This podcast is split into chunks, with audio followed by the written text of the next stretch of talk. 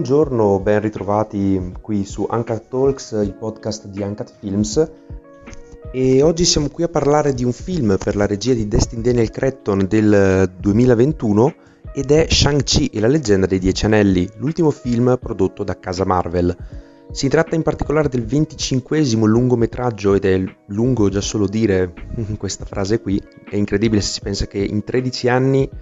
hanno prodotto 25 film e hanno guadagnato uno sproposito di denaro con tutti questi film, Shang-Chi compreso, in quanto ha raggiunto poco tempo fa i 400 milioni di dollari globalmente, nonostante il periodo sia quello di post pandemia, ma neanche ovunque.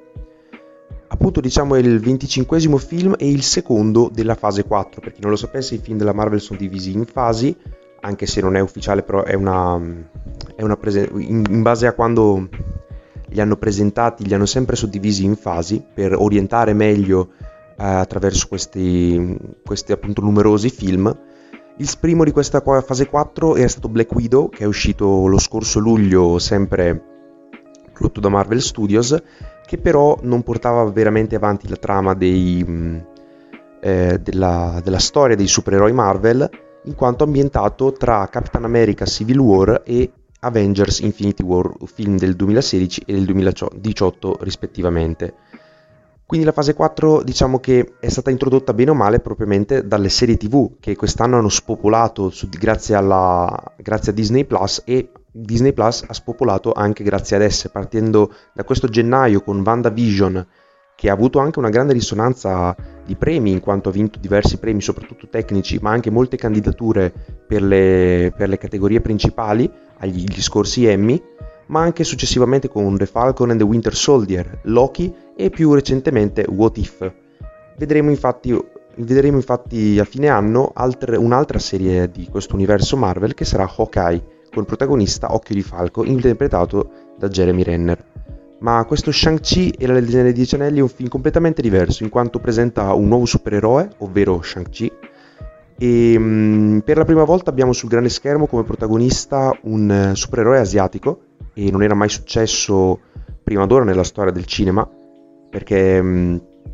il personaggio di Shang-Chi, come detto anche dai produttori, è sempre stato ritenuto molto importante ma bisognava aspettare il momento giusto per introdurlo. E vista anche l'introduzione del visto anche il film su Vedova Nera di questo luglio si è deciso che era il momento giusto per introdurlo e alla grande, onestamente devo dire, in quanto la sua è una origin story fatta e finita, in pieno stile Marvel e non propriamente una grandissima novità da questo punto di vista. C'è l'eroe che deve fare i suoi passi che lo condurranno eh, alla via della grandezza, a scoprire il proprio vero potere. Ma nonostante la trama sia in certi punti prevedibile e in certi punti classica e non lasci molti spazi all'improvvisazione, è molto più importante e molto più svil- ben sviluppata di quello che può sembrare a primo acchito. Innanzitutto eh, ci viene presentato il personaggio Shang-Chi, interpretato da Simu Liu,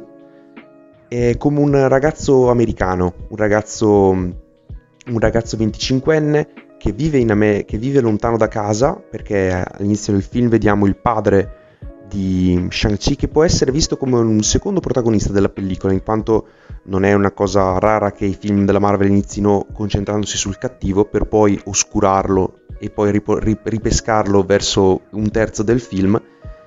Però in questo caso, eh, dato che anche il titolo della pellicola è Shang-Chi e la leggenda dei Dieci Anelli, sono questi anelli che ci portano a seguire attentamente lo sviluppo del film in quanto ci viene mostrato questo personaggio nel Medioevo che sconfigge un'intera armata da solo usando appunto questi, queste armi magiche di cui non conosciamo la provenienza e il cui potere resta misterioso per tutto il film, ma lo rendono imbattibile. Quest'uomo, grazie a questi anelli, non solo è imbattibile dal punto di vista militare e contro altri uomini, ma gli, la, gli viene concessa anche la possibilità di non invecchiare. Infatti lo rivediamo centinaia di anni dopo, quando incontra l'amore della sua vita e aveva due figli, di cui uno è Shang-Chi e l'altra è la sorella e l'altra è la sorella Xialing, interpretata da Meng Her Zhang. Abbiamo detto quindi che Shang-Chi si trova a San Francisco, ha 25 anni, lavora come parcheggiatore presso un hotel molto lussuoso insieme alla sua migliore amica Katie. che è interpretata dalla bravissima e divertentissima Aquafina e rappresenta il classico comedy relief che è sempre necessario in un film della Marvel, che può essere un solo personaggio o tutti, diciamo come nei Guardiani della Galassia, però in questo caso lei si carica di questa responsabilità e la svolge egregiamente. Il cattivo del film è dunque Wen Wu, il padre di Shang-Chi, interpretato dal bravissimo Tony Leung, come spesso si dice, è il cattivo a rendere veramente bello un film, non solo nei film della Marvel, ma anche in altre pellicole. Basti pensare al Cavaliere Oscuro e a quanto Joker sia fondamentale, sia stato fondamentale in quel franchise, interpretato ovviamente dal, dal bravissimo Heath Ledger. In questo caso Tony Leung diciamo che raggiunge un altissimo standard per quanto riguarda i film Marvel che non sono noti per avere grandi cattivi con rarissime eccezioni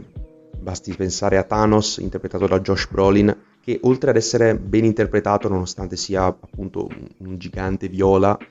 e diversissimo da, da Josh Brolin stesso, abbia avuto, abbia, sia stato donato di una scrittura veramente mh, ben fatta che lo, abbia, che lo, ha veramente incastonato come miglior cattivo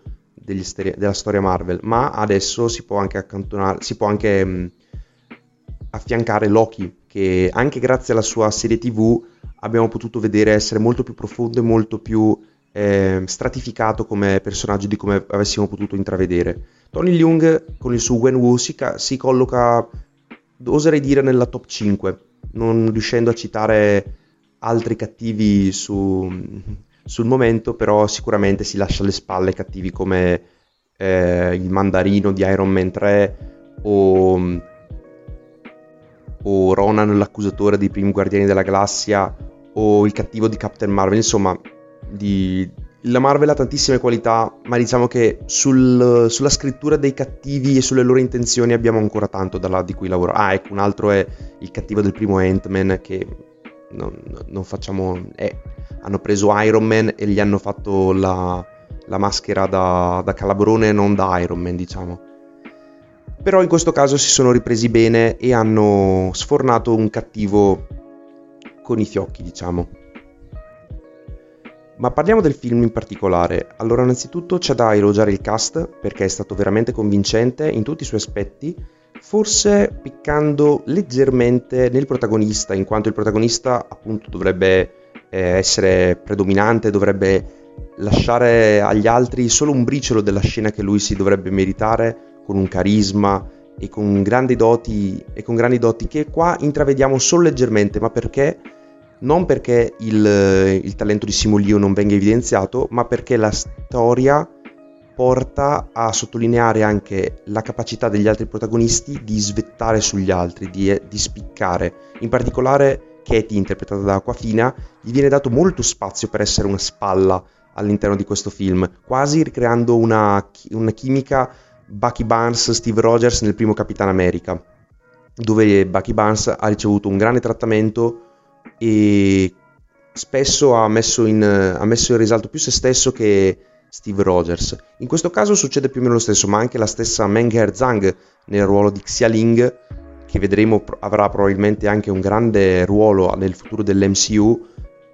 si è, si è comportata egregiamente, onestamente. Per non parlare di Michelle Yeoh, che interpreta la zia di Xialing e Shang-Chi, che insieme a Tony Leung ruba la scena ogni volta che è sullo schermo. Un'altra grande nota di merito di questo film sono i combattimenti, in quanto per eh, omaggiare anche la cultura asiatica che era la vera protagonista di questa pellicola, si è voluto puntare decisamente tanta attenzione sui duelli che hanno eh, portato dentro di sé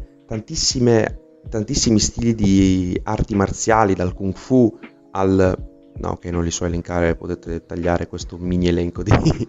di arti marziali. I combattimenti sono ben girati, ben strutturati e soprattutto comprensibili, che spesso è il, il primo problema che questi tipi di combattimenti incontrano e devo dire che sono anche coerenti con la storia che viene raccontata, in quanto Shang-Chi è un ragazzo che è stato cresciuto dal padre in eh, uno stato di semischiavitù, è stato costretto ad allenarsi, a combattere, a subire l'attacco e a subire tantissime, tantissime sofferenze da quando era ragazzino e questo, oltre ad averlo trasformato come uomo, lo ha anche forgiato come guerriero e parte del suo passato di supereroe e mh, mm, parte del suo passato è anche dovuto a questo e tutte le sue capacità di lottare vengono derivano appunto da questo duro allenamento che ha dovuto subire, ma anche, come vedremo verso la fine del film, anche da qualcosa di interno. È qui che scatta il vero meccanismo che trasforma Shang-Chi da semplice combattente a eroe. Il trovare dentro di sé la vera forza e la, le vere convinzioni che spingono a lottare, spinte dalle, dalle parole della madre, del, della zia, della famiglia, e di capire anche che suo padre ha sbagliato, sì, e, vedrà, e vedremo, vedrete nel film, una volta che uscirà su Disney Plus, perché adesso non voglio fare spoiler, quanto il... Um, quanto Shang-Chi riesca a capire le sue intenzioni fino in fondo ed è proprio questo che nella battaglia finale, perché come ogni film Marvel c'è una battaglia finale, non, non ne scappiamo da questa cosa, sia de- determinante questa, questo fattore.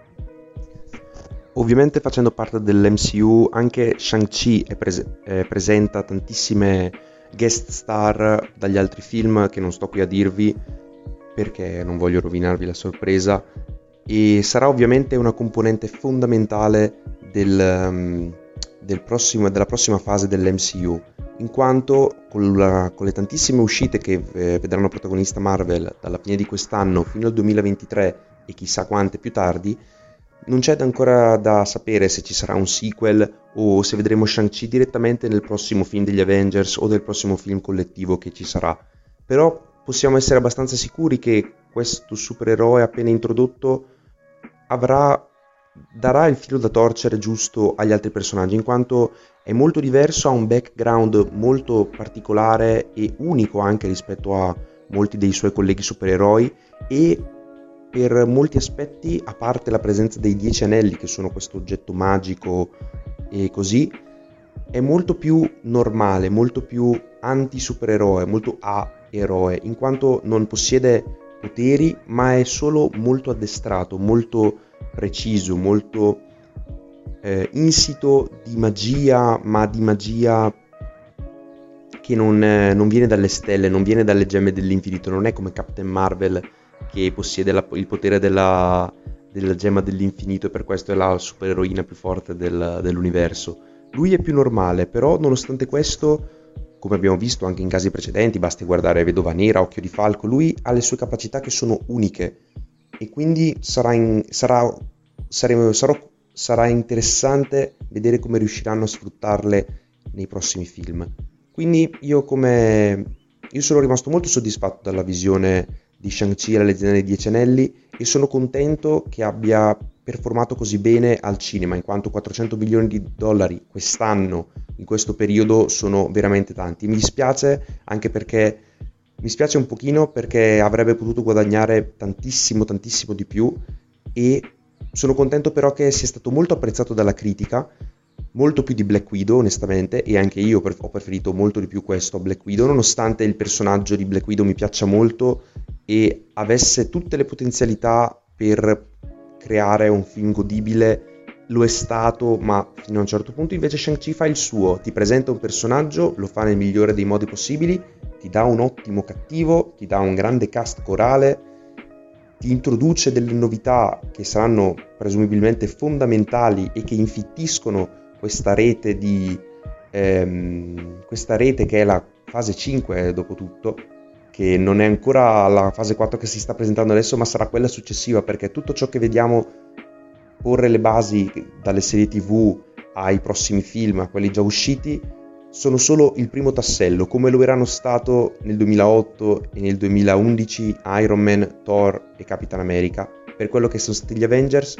ma con l'occhio lungo alla vista di Avengers Infinity War, che sarebbe uscito solamente nel 2018, ma le cui basi sono state poste dieci anni prima. Quindi probabilmente quando sarà il 2026, il 2027 ci ritroveremo davanti al prossimo Avengers Endgame e, e, e diremo tutti, ah ma ti ricordi in Shang-Chi c'era quella cosa, e gli anelli, e Katie, e Wen Wu, tutte queste cose qui ritorneranno e non possiamo fare altro che aspettare perché il bello e il brutto della Marvel è questo, lui, ti danno un assaggio alla volta e quell'assaggio però deve essere per forza,